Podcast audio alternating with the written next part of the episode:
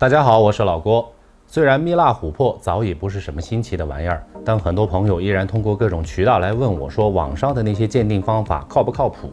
那么我也上网收集了一些资料，发现主要有以下三种鉴定的方法：一是浮盐水法，二是火烧针刺法，三是蚊香法。那么这些方法究竟靠不靠谱呢？一会儿我们也会做一个小实验，来告诉你究竟靠不靠谱。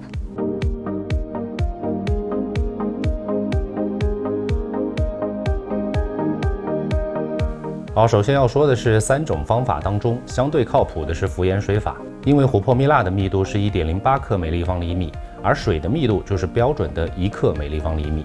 通常来说，琥珀蜜蜡扔进水里，因为比重大于水，它是会沉底的。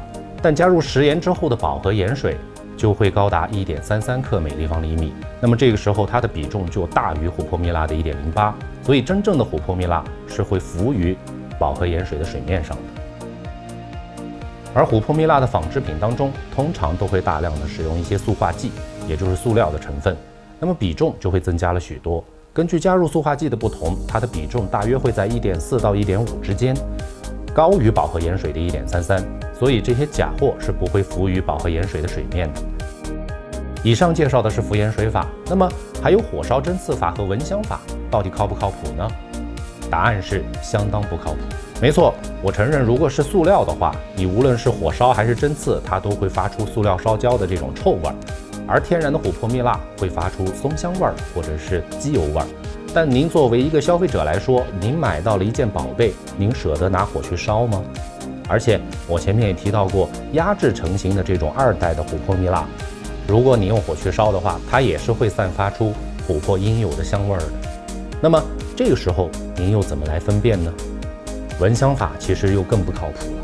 很多所谓的网络知识当中，言之凿凿地说琥珀蜜蜡一定都是有香味儿的，那我就笑了。真正能够有自然散发香气的蜜蜡，其实只占到整个琥珀族群当中的百分之一都不到，而且都集中在波罗的海的琥珀当中，白蜜蜡这个极小的族群当中。